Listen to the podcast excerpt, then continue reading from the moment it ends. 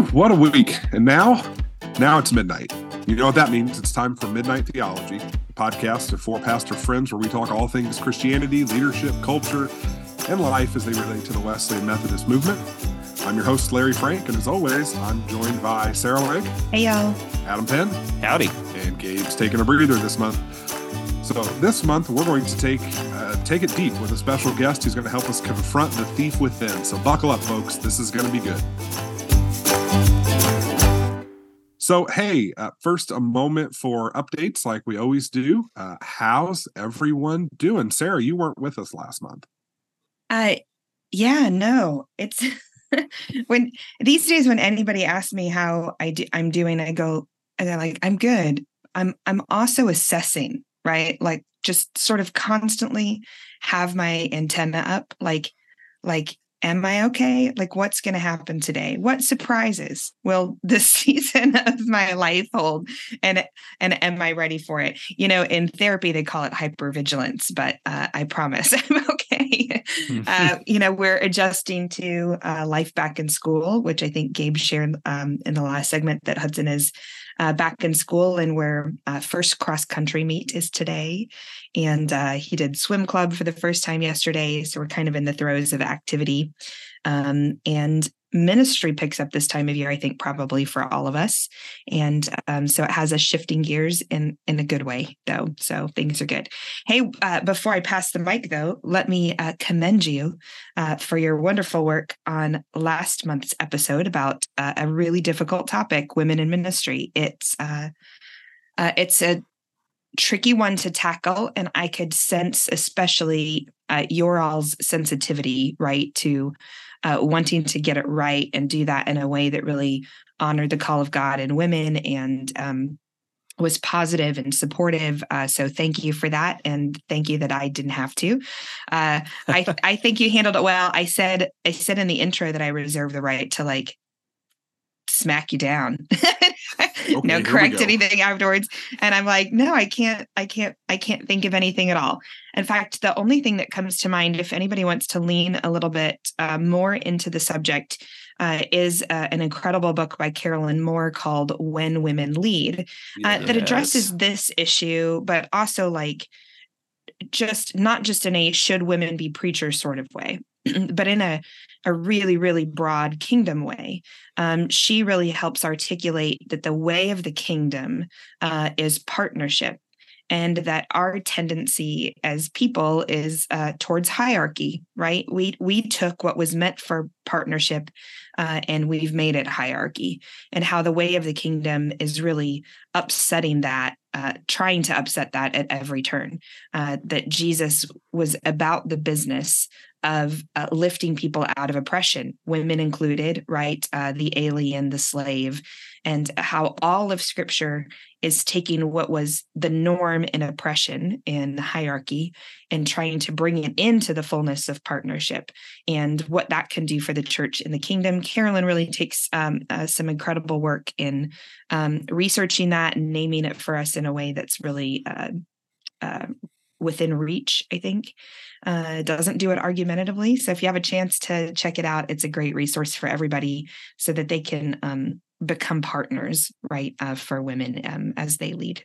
So, and I job, will drop guys. the thank you. And I will drop the Amazon link to that in the description of the podcast. So you can just head there after this episode if you're interested in checking that out. And uh, yeah, thanks for not smacking us down, Sarah. That was encouraging. It is encouraging. Because I know you guys so well. There was the only, I chuckled a little bit because there was definitely a moment where I could tell you, you were just nervous to like, please don't say yeah. anything wrong. Like, please, please don't, please don't misstep. And, and um, y- you eventually sort of started running with freedom. And I was like, yeah, good job, boys. Thanks, sis. Yeah, thank you. Uh, yeah. So the Penn family, it is uh, September, and that means just like the Wanks and the Franks, we're in the school year, and the activities are ramping up, and the church activities are ramping up. So it was a nice little breather over the summer, and now we're back in it and uh, ready to tackle the fall. So, you know, just um, we're we're getting our first Uh, school year sickness out of the way in the Penn household. Mm. Um, you know, the very, very first day of school, like Levi went to the unpack your backpack night at the school. Okay. Not even the first day. Not even woke the first up the day. Very next morning on the first day of school with pink eye. We were like, okay, uh... off to a great start. So yeah, but uh, we're getting through it. So, you know, it's just part, part of the experience. How about you, Larry? Schools are such cesspools. It's ridiculous. So yeah, uh, same. We're uh, we're we're into the school routine now. Our girls started, um, you know, uh, a little bit earlier um, than we're used to in Illinois. Uh, much bigger school. Like when we did Meet the Teacher night, it felt like we were dropping them off at college. There's like, you know, like we weren't looking for a classroom. We had to look for their building first. And I was like, mm. oh, we'll see you in four years. uh, it, it felt like it felt like we were dropping them off at college, and it was not good. But they love their school; they're um, they're having a good time already. And um, uh, we are, uh, as we record this, uh, the Franks are experiencing their first tropical storm in Florida, um, and uh, all is is well. Um, the Hurricane uh, Idalia passed, uh, stayed out in the water longer than they thought as she moved up the west coast of, of Florida. um, is is currently causing a lot of damage north of us, but we're just getting a ton of rain. I'm looking out the windows uh, right now, and it's just, it's really, really coming down. So schools have been closed for a couple of days, and we closed all of our church campuses and are working from, from home, um, but grateful that uh, everything turned out all right, and praying for those that are um, in the, in the pathway is of it, that. Is it enough water to fill up your new pool? Uh, there is about twelve inches of water in the pool. Yeah. So uh, and, and my and my concern was like, oh, that's not draining. I'm like, oh, well, it's not supposed to drain. So I guess that's a good thing. They don't have the pump turned on. Yeah. So they were supposed to be pouring the uh, concrete subdeck this week. Um, yeah. And that's so that. But this whole like, you know, watching people that had, uh, you know, P T S D from Hurricane Ian last year. Um, buying, you know, why do people buy all the perishable stuff from the store? Like all the bread and the eggs and the milk were gone. Um, yeah. You know, if your refrigerator goes, you're you're toast on a lot of that. Um, so it was one of definitely one of those. Uh, we're not in Kansas anymore. Uh, we're used to snowstorms, not tropical storms. Um, so yeah, but we are we're coming through. Okay. I figure I figure you you kind of are in Kansas still. So, I mean, Illinois is like the tail end of Tornado Valley. We we have tornado watches and uh, tornadoes and storms at every turn. You have lived through more of those than you could possibly ever count. This one just uh, it has water in it. So. Yeah. It's a yeah. water tornado. It's, it's a water, water tornado. tornado. Um, that you usually get ten times way more the notice. Size. Than, yeah. Yeah. You, on the one hand, you get way more notice for a hurricane. On the other end, um, it may just pick your house up and move it to a completely right. different place. Um, so, you know, you take the wins where you can get them. There you go. So today we're joined by my friend and colleague and now supervisor, dum, dum, dum, Pastor Wes Olds. Wes is the lead pastor of Grace Church in Southwest Florida. He's married to Becky. They have a young adult son, Caleb. And earlier this year, Wes released an incredible book about his own journey called Confronting the Thief Within, How I Quit Earning God's Love and Embraced My Real Identity. Wes, thanks so much for joining us, and welcome to Midnight Theology. All right. I love it. I've been a night owl since I was a little boy. And I love the title of your uh, group here and this chance to be with you all. So thanks for the joy of the conversation. Cool. Uh, so Wes, uh, I got a front row seat as you uh, you put this book together, and was privileged to do uh, some of the edits uh, yes. on this. And I knew uh, that God was going to do something uh, with this book. Uh, so in, in the time since it's been released, what's been your biggest surprise about uh, authoring this book and releasing it? Well, honestly, uh, on a personal level, it's just that the uh, worst moment of my life became the best news of my life to share. At the worst moment of my life, I discovered the best news of my life. I always wanted to write a book on some success or some creative thing I thought of, or an invention, or, you know, something cool. And instead it was about the crash and God's gracious presence in all of that. And then the recovery that's, that is good news for everybody.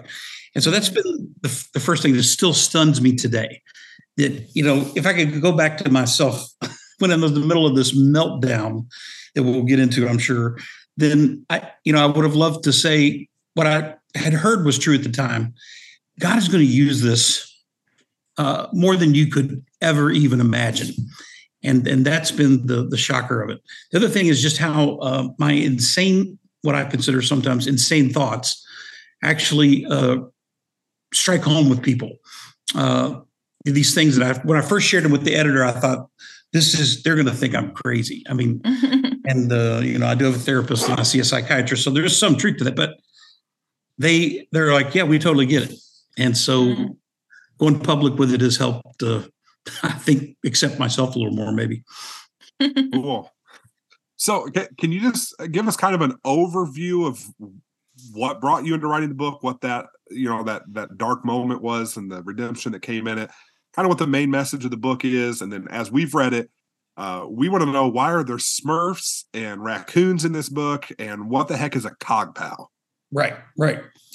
And these are the things I was just alluding to, yes. So really this book is how I moved from trying to earn God's love. And it was in the middle of a burnout and sometime a breakdown. And how I claimed or reclaimed really my identity as a CogPow, which stands for Child of God, Person of Worth.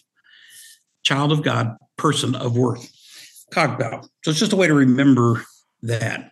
And so that's the main message, is, is discovering or rediscovering. I think I knew as a boy, I think I had more faith as a child that my identity was, a, was in Jesus. And yet I lost that somewhere along the way. I was a preacher of the good news, but I was living in my own private hell. And uh, it was not a good place to mm. be. So this is a uh, my journey back, and that story seems to resonate with people in all these different environments that I'm in. Mm. So that gives me great joy. Mm-hmm. So, wow. That's a main takeaway, Larry. So uh, tell us about the Smurfs. Okay. So there are a variety of voices that Every everybody's got in their head.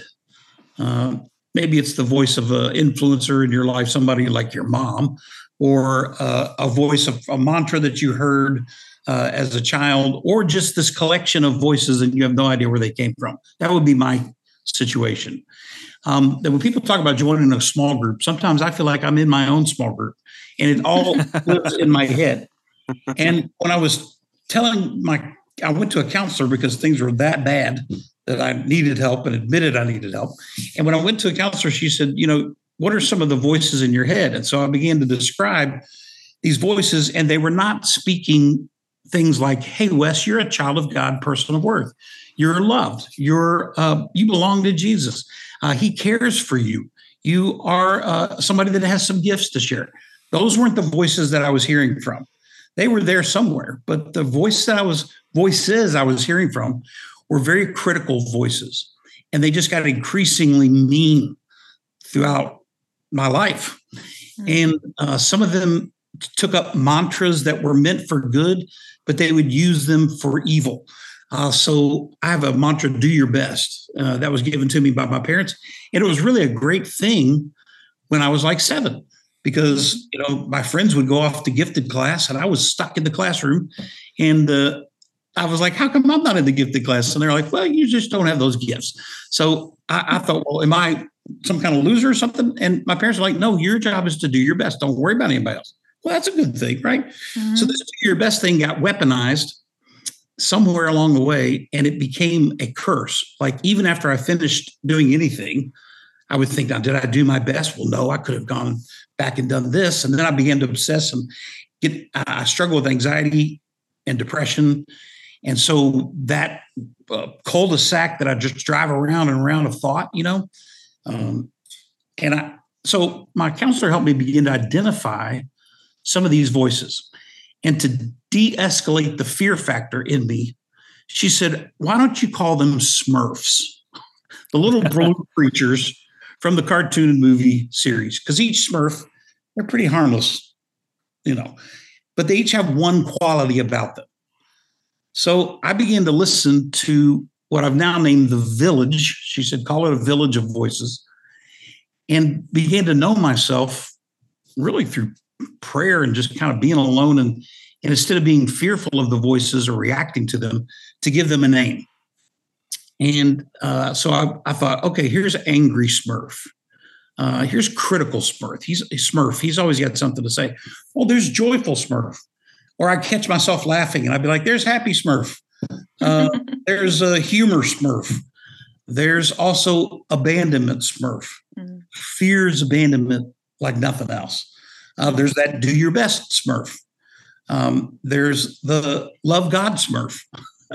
And so in all of these, I began to recognize who I am. And I found all this also echoed in Scripture somehow, though I've missed it, because David actually prays in Psalm one thirty-nine, uh, search me, O God, and know my anxious thoughts. How about that? Mm-hmm. So I was yeah. just doing that and naming them all as I went. So I've got about forty or fifty Smurfs that are in my village now, and I keep finding new ones. Every now and then I'll find a new one. Um, like, hey, for the uh, record, uh, my dad didn't let me watch the Smurfs because they were evil. And now I'm thinking maybe he's right. Uh. Part of that is very true. Yeah, thank you for that, because some of them are downright evil. Uh, yeah. yeah. They are the one, the ones that beat me down, um, critical Smurf. I've got one self-improvement Smurf. He's a motivational speaker and he never stops talking. He just shouts at me all the time. And uh, so as I just gave voice to them and even told my counselor, you know, this is what they're saying.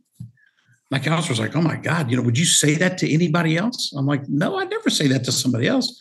Said, well, don't say that to yourself. Mm-hmm. I mean, there's news from Captain Obvious, but I had to know what was going on. And it brought order to the village inside my head. Mm. And so we began to have village meetings. And what I had to, to discover was that God empowered me to take authority over my own village. And I'm the king of the village. Sarah, you're the queen of yours. Mm. Jesus is Lord. But at least for my Smurfs, I'm in charge. And they had started to run the, the show. And so anger Smurf would get mad at somebody. He would take over the entire village. And all their resources would go to follow him. You know, if you're still following this whole crazy mm-hmm. thing, they would burn couches. They would write mean letters to people. They would curse and punch holes in the wall. They were out of control because they were following the wrong Smurf. And so I, I had to sit them all down and be like, look, guys, uh, everybody needs to come under my authority here. Jesus is Lord, but I'm the king. So anger Smurf, you need to sit down and be quiet. Um, joyful Smurf, I need to hear a little bit more from you. Uh, prayer Smurf, I need you to take the lead in this situation. Instead of reactive Smurf, abandonment Smurf, let's all get around him and give him a hug. Mm. The dude's paralyzed with fear. And instead of cursing abandonment Smurf, like, I, dang it, I wish I'd be different, I learned how to introduce him to Jesus. You know, don't just take my word for it. Yeah, I'm the king of the village. Let me point to who's Lord. Jesus says he'll never abandon us as an orphan. He'll come to us. And yeah. so it began to just a prayer exercise in this uh, crazy way that began to bring healing to my soul, because I was identifying those voices and then offering to retrain them. Mm. Some of them needed to be abandoned. Uh, they need to be abandoned themselves. They need to be left behind. Exiled um, from the village. Be exiled from the village. So let me, let me mix metaphors on you. Sometimes we would have a meeting and I'd say, look, the tribe has spoken, and I'd put out their torch. I put them on Exile Island, you know. Yeah. Now, abandonment Smurf got to come back because he agreed to be on the lookout for others that feel abandoned. Mm. Instead of cursing me, he's well trained to be on the lookout. And that's one of those things I can spot thanks to his help. But he's been retrained. He's been redeemed. Mm. He's the disciple. And uh, this is an ongoing process to deal with my Smurfs. Now, when I've talked to people about it, some of them go, oh, yeah. I call mine chickens, or yeah, I call mine squirrels, or I, you know, you, you make up your own, name your own village, but the principles are the same. And uh, it makes me go, uh, uh, not my monkeys, not my circus, which is the phrase I use. Perfect. I it, it does. It means, though, that I have to go, they are my monkeys. It is right. my circus. Right. And there's the thing. That's, that's Time right. to train the monkeys, right? That's exactly right. If it makes you feel better about exiling Smurfs, I have learned since becoming a parent that thanks to, to sequels in Smurf movies, that there, there are other villages of Smurfs. There's not just one Smurf village. There are, there are other Smurfs in other villages. So you just you just said you can't be part of my village. You need to go go go bother go. someone else's village. There you go. That's a so, nicer way to put it, Sarah. Thank there you. We can be go, nice go about exiling the Smurfs. Yeah, go torture somebody else, would you? Yeah. I do tend to be the compassionate one about uh, exiling people. So we'll we'll we'll send them to another village. Okay, good. Well, at least they can live there. So there you go.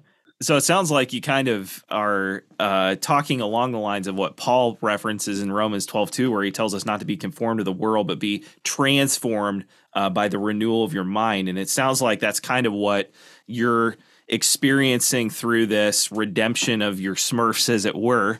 Um, so obviously there's a spiritual element to all of this. And uh, where have you seen kind of the role of the accuser and the adversary of our souls versus the role of the Holy Spirit in redeeming some of your Smurfs? Great question, Adam. So Jesus says in John ten ten um, that the thief comes to steal, kill, and destroy. Now, at that point, he's referring to the religious leaders of the day and those that were robbing people, literally. Uh, and then he contrast them with his own ministry, but I have come to give you life in all of its abundance and fullness. Mm. And that's what this is about. So there are other thieves in our lives. And um, these thieves are some of those wounded thoughts that, uh, and those wounded Smurfs, if you will. And the spiritual element of them is I had to, um, and was blessed to discover the order of God's love. Mm. Um, I had misappropriated Jesus's statement, love the Lord your God with all your heart, soul, mind, and strength, and love your neighbor as you love yourself. And because of the structure of those sentences, I thought really my whole life that I was in third place. Mm. And my role and calling and what it meant to be a true Christian was to love God. Okay, we get that. Um, but then to love everybody else. And so some of the Smurfs are, came out of that exhaustion of a people-pleasing Smurf. And a, and a village that lived to please other people.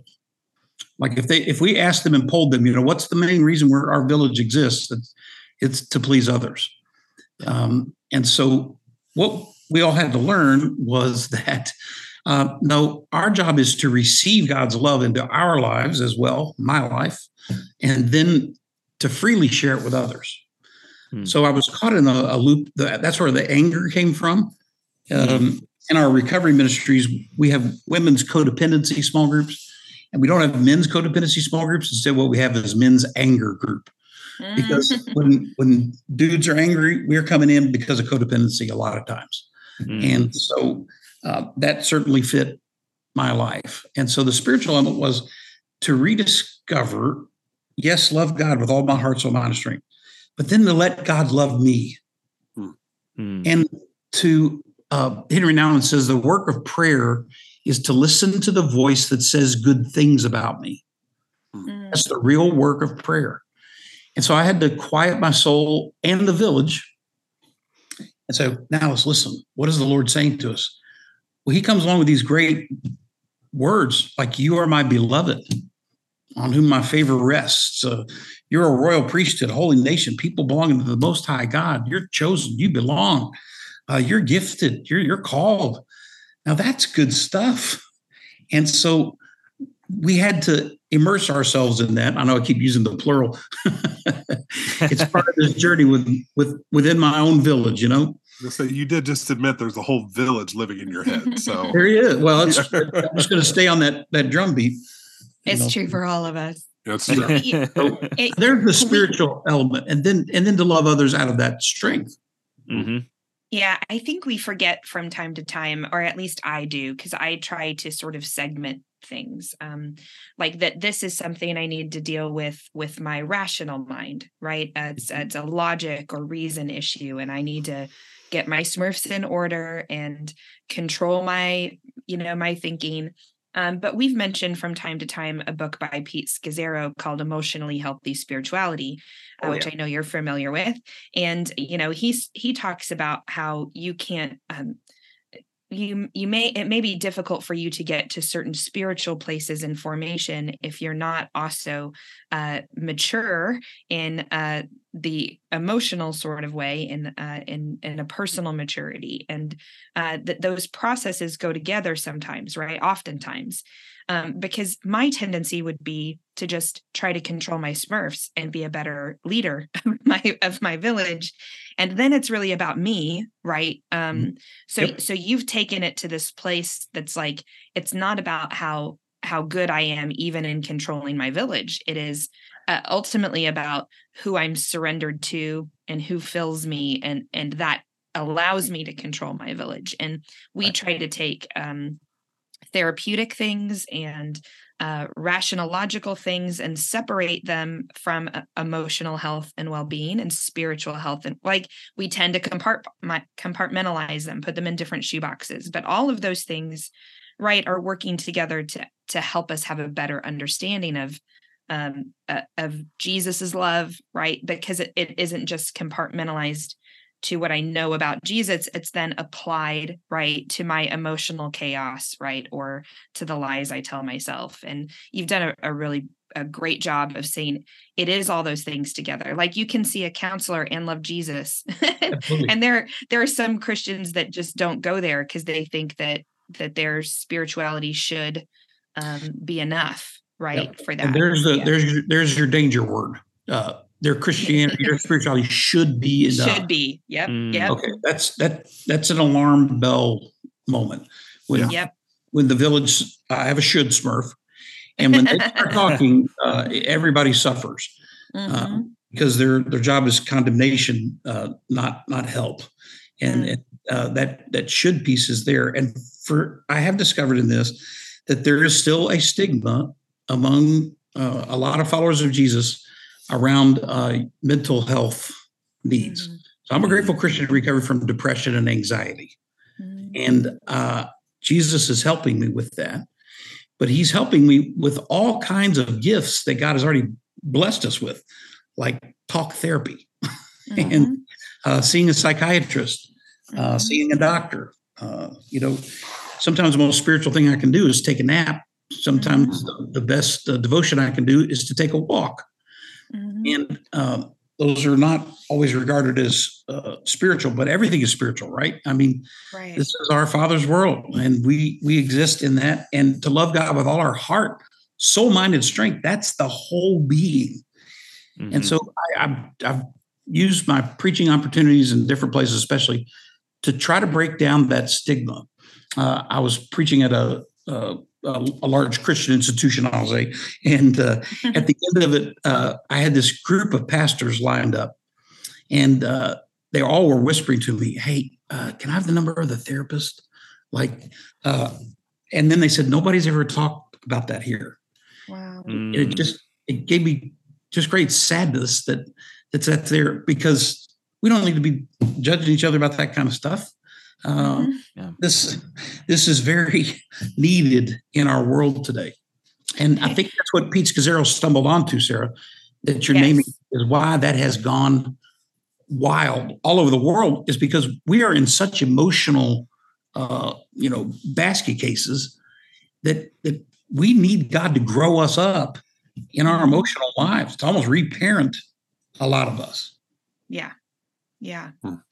Yeah, it's not uh, it's not as clean as we want it to be, in the no. sense of no. I can manage this issue, this issue, then Jesus will manage this issue, and then you know my doctor will manage this issue. It's much messier than that. But uh, in in some of our own personal pain, right? It's in the places of messiness and despair that actually I discover the most beautiful gift from Jesus, right? That I, I wouldn't have if I had not gotten down in the muck of it, right? If I hadn't right. allowed myself to do that. And I'm not saying that, you know, that Jesus gives us hard things to teach us lessons, but that he's in the messy things, he's in the hard things, and he gives us something beautiful from it. And um, you all really do need to read the book, because you do share some of your personal story uh, in, in the places of hardship and um, the pits you found yourself in, uh, and how Jesus met you down in them. And I think we deny ourselves an opportunity at at at a deeper place of discipleship by avoiding these dark and messy places, right? So yep. we think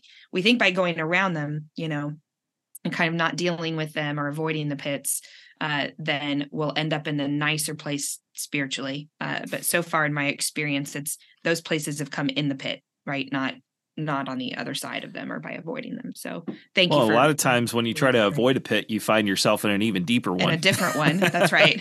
Yeah. They come anyway, like it or not.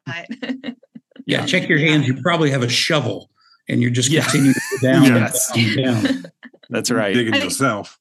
You know, one of the things that I, I think is complicated for us as Christians is, uh, okay, so if you're not going to compartmentalize, right, if you're going to bring all these things together, in our struggle with anxiety, one of the things that I've dealt with um, is I can't sometimes tell the difference between where the enemy is exacerbating an issue and where um, it's just like my own maturity I sort of need mm. to deal with. And, yep. uh, and, and it probably is a little bit of both, right? Like I've, mm-hmm. I've got something I need to deal with. The enemy knows that, and he's, he's stepping on the nerve, right? He's leaning in hard. And um, it kind of can sometimes feel like uh, torment when you when you go, oh, the, the enemy just has me under attack. Well, that's not a, a real pleasant place to be, because then you're you're surrendering all control to him, just right. messing with you, right? Right. So I guess the enemy's just going to mess with me. mm-hmm. and, and when you when you go, but oh, but I've also got a little bit of control in this situation and how I react and respond to it in my own emotional and spiritual health, then it, then it's not so tormenty, right? Because I go, right. oh, he doesn't, he doesn't have authority to do that. mm-hmm. So, uh, yeah, it is a really interesting, messy place, right? Emotional and spiritual health, but um, it's a beautiful yeah. place to be too. But some some of this uh, resistance towards uh, you know, emotional growth um, leads us to to simplistic answers to very complex problems. Like the devil's doing this to me. Well, mm-hmm. yeah, the devil wants to destroy us. He's like a roaring lion. That's all he wants to do is to destroy. Uh, however, uh, you could have a painful memory from the past that Jesus yes. wants to heal. Mm-hmm. And uh, that doesn't sound as bad as I'm under satanic attack. You know, right. It doesn't ring off the prayer list as well. Uh, you know, the devil's tempting me. It almost sounds like a badge of uh, honor and courage in some circles, you know, because I'm doing so yeah. good, the devil must be trying to take me down. Well, that's not really big news. That's his whole job. But it doesn't disqualify us from our own needs to find healing in the places God's given it. Mm. Biblical example. Paul says in First Corinthians thirteen, which is the love chapter, and it's about God's love first and foremost. Mm-hmm. And he says right in the middle of that, and a lot of people cut this out of their weddings, but uh, I think it's the most powerful verse in the whole list of beautiful things. He said, when I was a child, I spoke and thought, there's the mind, and reasoned as a child. But when I became an adult, I put away childish things. Mm. And what I've discovered in my journey here that I'm still not done with is that a lot of times I'm behaving like a child, mm. like, a, like a one-year-old Christian. And Scazzero is the one that says, uh, quotes a guy saying, uh, I realize I've been a one-year-old Christian twenty-one years in a row. Yeah. Instead of being a twenty-one-year-old Christian. Yeah. And I found that to be true. And in some circles, even uh, almost approved of uh, in, in, in those settings, instead of saying, man, Or, or a friend, you know, how about some therapy? And let me introduce you to my, or let's talk about what those emotions are. How about emotionally healthy spirituality class? Mm. Have you done your genogram? Here's what I discovered in mine.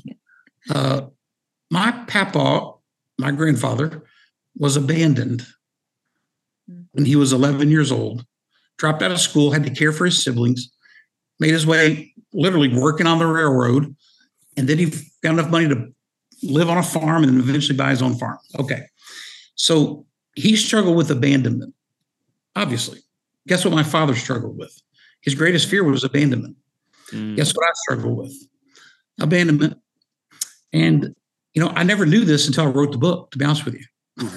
And I put it all together. I was like, oh, my gosh. So there's actually more grace in there, because when I kept all this private, I thought, man, I am the worst Kmart Christian in the world. Like, I could be put out of business. This is ridiculous. Everybody Kmart Christian. About, I like that. Everybody talks about praying. And when I pray, I feel God change my life. And I'm like, I don't feel that. You know, I still feel abandoned.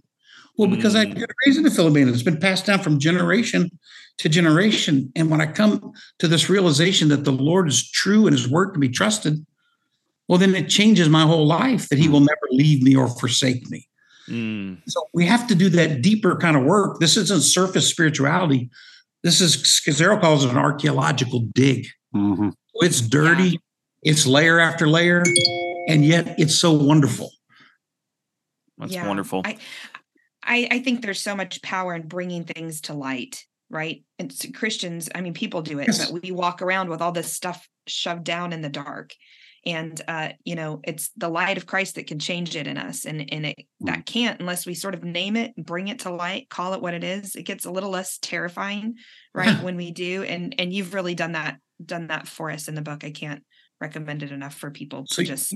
Using that image, Sarah. So think about light and darkness in the beginning of the of John. If you've never read any mm-hmm. of the Bible, I encourage anybody listening to to read read the Gospel of John, the biography of Jesus written by John. So the first part of it, it's this beautiful poetry, and it talks about Jesus being the light, um, and it comes into the darkness.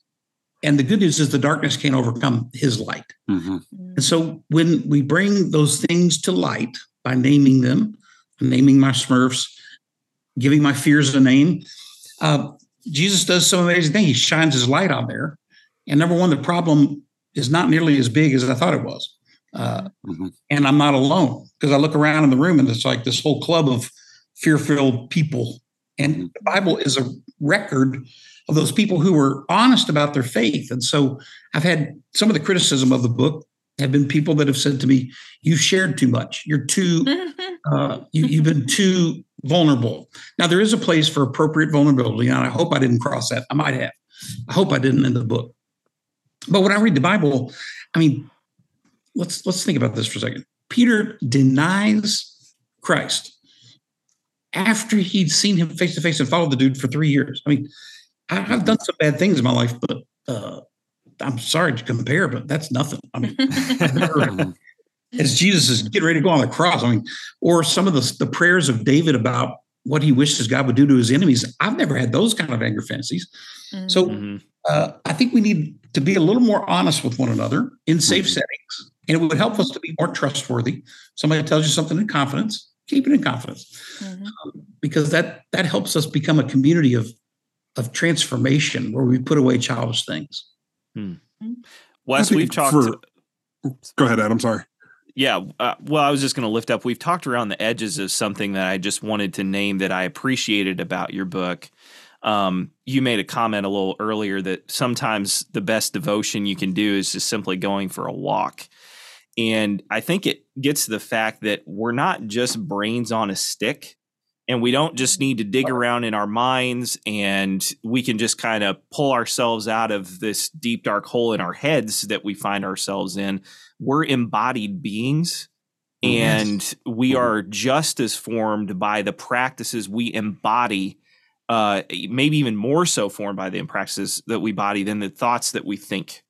And so what I appreciate about your book is that you lift up some of those counterformative practices that you have embodied that, that have helped. So I was just wondering if you could maybe say a little bit more about that. Is, you know, what are some of those embodied practices that you found have, have helped you in your own spiritual formation and, and journey? Yeah, thank you. And, uh, you know, we're, we're either being spiritually formed or we're being spiritually deformed yeah. throughout our, or throughout our day, frankly. Mm-hmm. And so some things I do uh, harm my soul.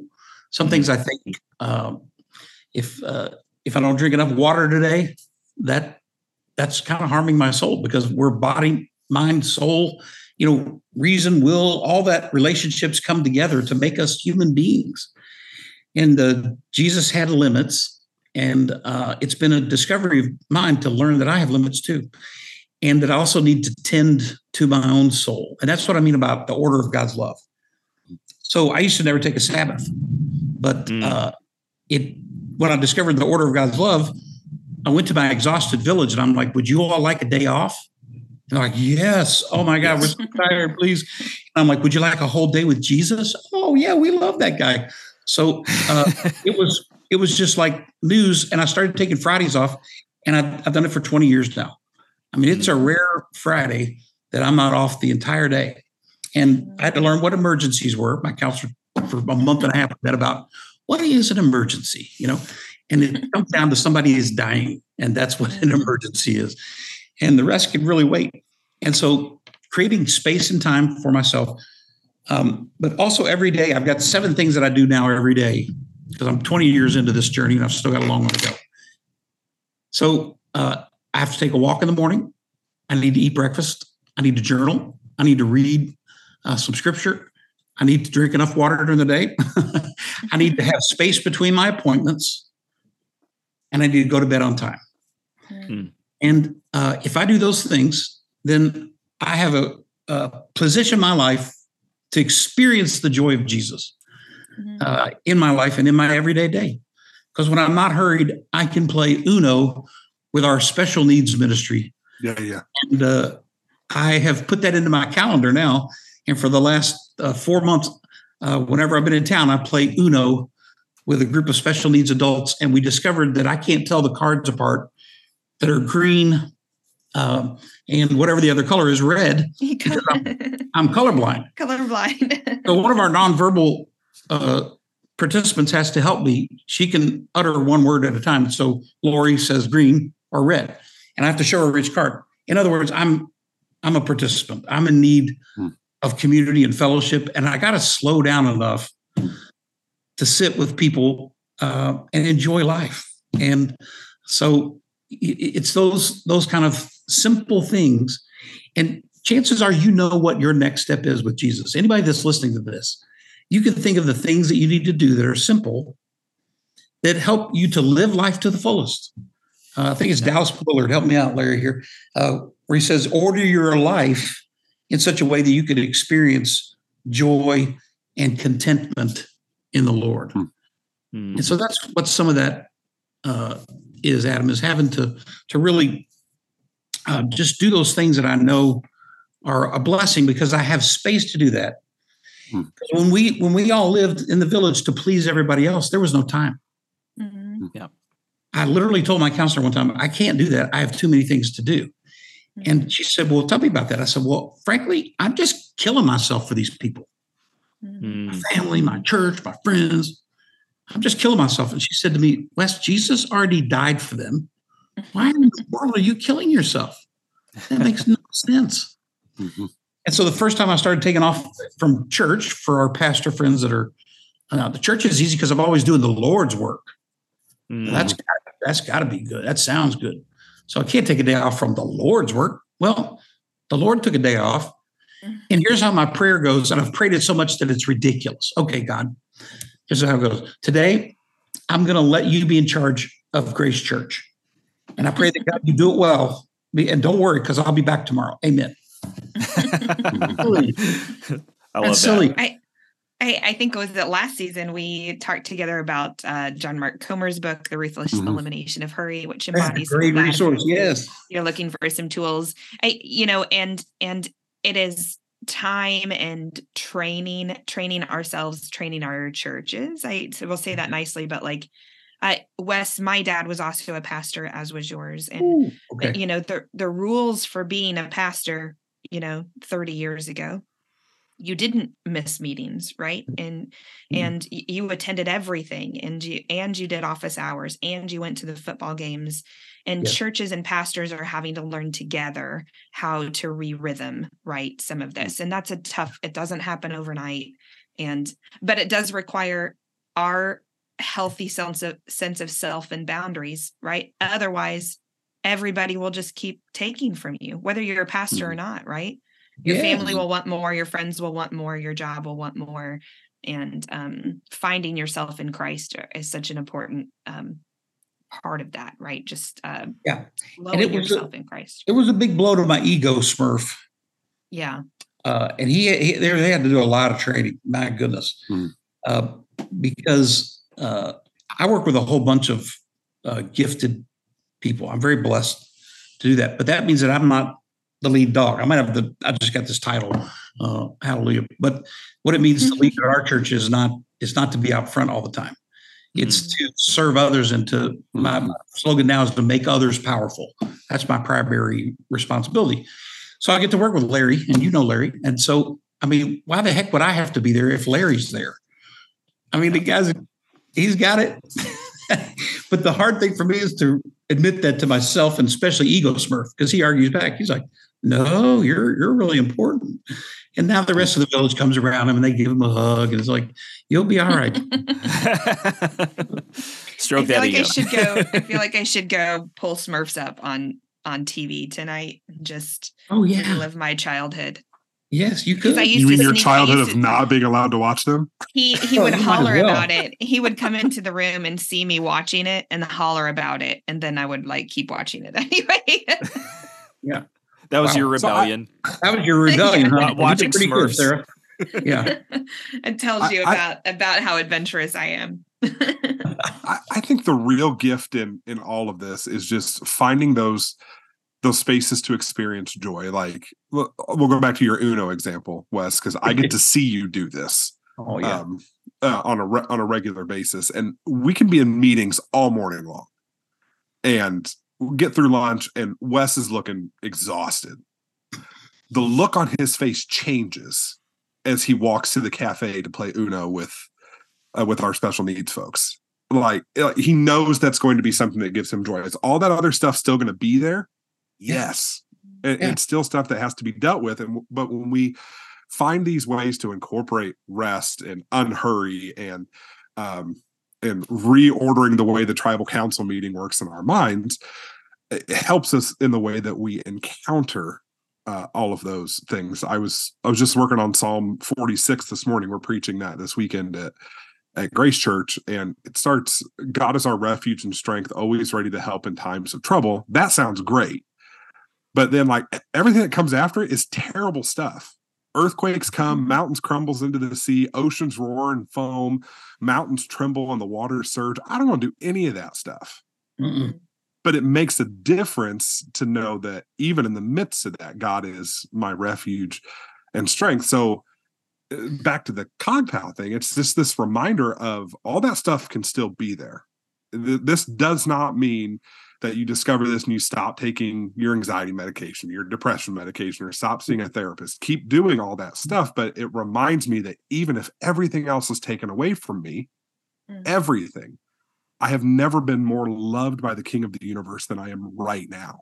Mm-hmm. And that that's the CogPow piece in, in all of it. I think that's the greatest gift of, of, of this. And I've loved seeing Uh, the way CogPow pops up places around Grace Church, or I'll be driving around town and I'll see somebody have a, a CogPow sticker on the back of their car. And I'm like, what the heck? Like, it's just dropping it. And I got a text the other day from somebody in Illinois at my former church, got CogPow tattooed uh, mm-hmm. on her arm because she she read the book because I'd recommended it before I left, you know, and um, it's yeah, just never, it's uh, a reminder that things can, still be falling, things can still be falling apart around me. Yeah. Um, But God is my refuge and strength, and he loves me. Never expected to boost the tattoo parlor business, but there are a lot of CogPow tattoos out there, and uh, even within our own church.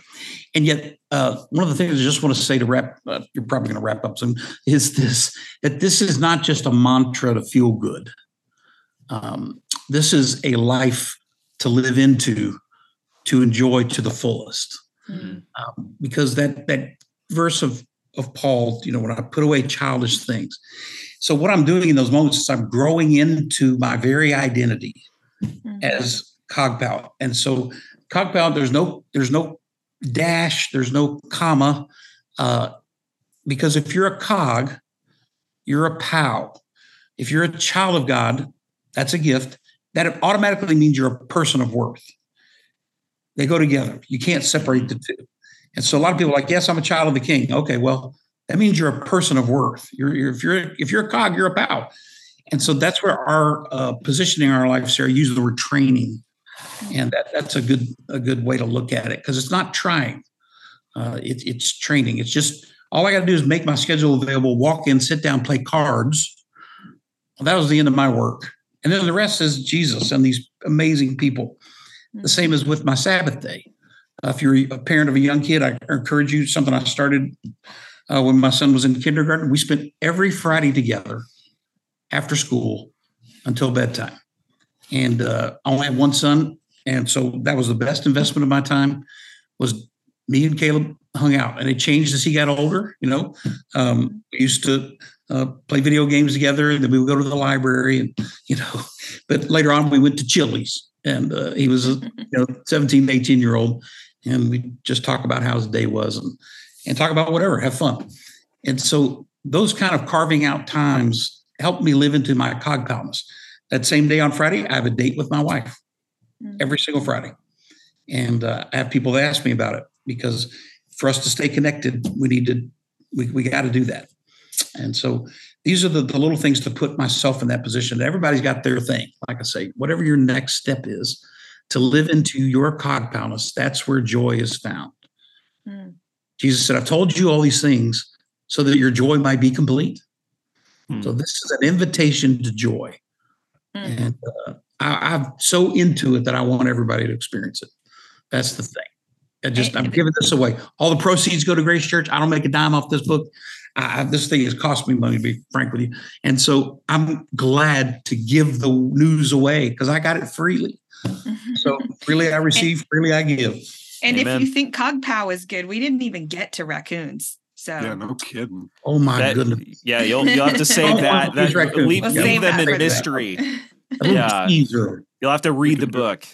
You got to read the book if you want to know about the raccoons, but it's a very important lesson. Yes. yeah, yeah, one that we we all started using uh, as soon as we heard it. Yep, yep, pretty uh, regularly. We can't encourage you enough to uh, read this book. It really is a gift. Uh, Adam's going to put the link there with the. Uh, show notes. Uh, right now it's ten dollars on uh, Amazon. On sale. Uh, yeah, on sale. Um, which Wes is fine with it being on sale, because he just said he doesn't make any money on it. So uh, it's good. Uh, he's working right now on uh, with Invite Resources on creating a uh, a resource for churches and small groups with uh, small group material, sermon outlines. Uh, you can look for that uh, late fall, early winter. Uh, this year to be a great resource for uh, for churches and uh, and groups to work through uh, together. Uh, Wes, we want to thank you so much for for joining us today. Um, great great conversation. I didn't have to twist his arm at all uh, to have this chat. He Damn. loves uh, talking about talking about this. Um, I love uh, talking about CogPow with night owls. That's that's a joyful thing. we we've determined that our best conversations happen at midnight. So. Uh, Yep. That's that's why we're we're hanging out with this. Hey, we want to remind you uh, that uh, we do have a Holy Land trip coming up in uh, March of twenty twenty-four. It's March third through the twelfth. Uh, information is on the uh, show notes there. Uh, and next month, uh, we will be on the backside of all four of us, uh, Adam, Gabe, Sarah, and myself, uh, going to the New Room Conference in Texas. And we're going to talk about some of our learnings and experiences there. You've heard us talk about New Room and Seedbed before, and we can't wait to share that with you. So uh, thanks for joining us on Midnight Theology. And we want to remind you that even though the thief may break in at midnight, have all sorts of tribal council meetings or tapes that play in your head and tell you everything that you're not, remember that at the end of it all, you are a CogPow, child of God, person of worth. See you next time.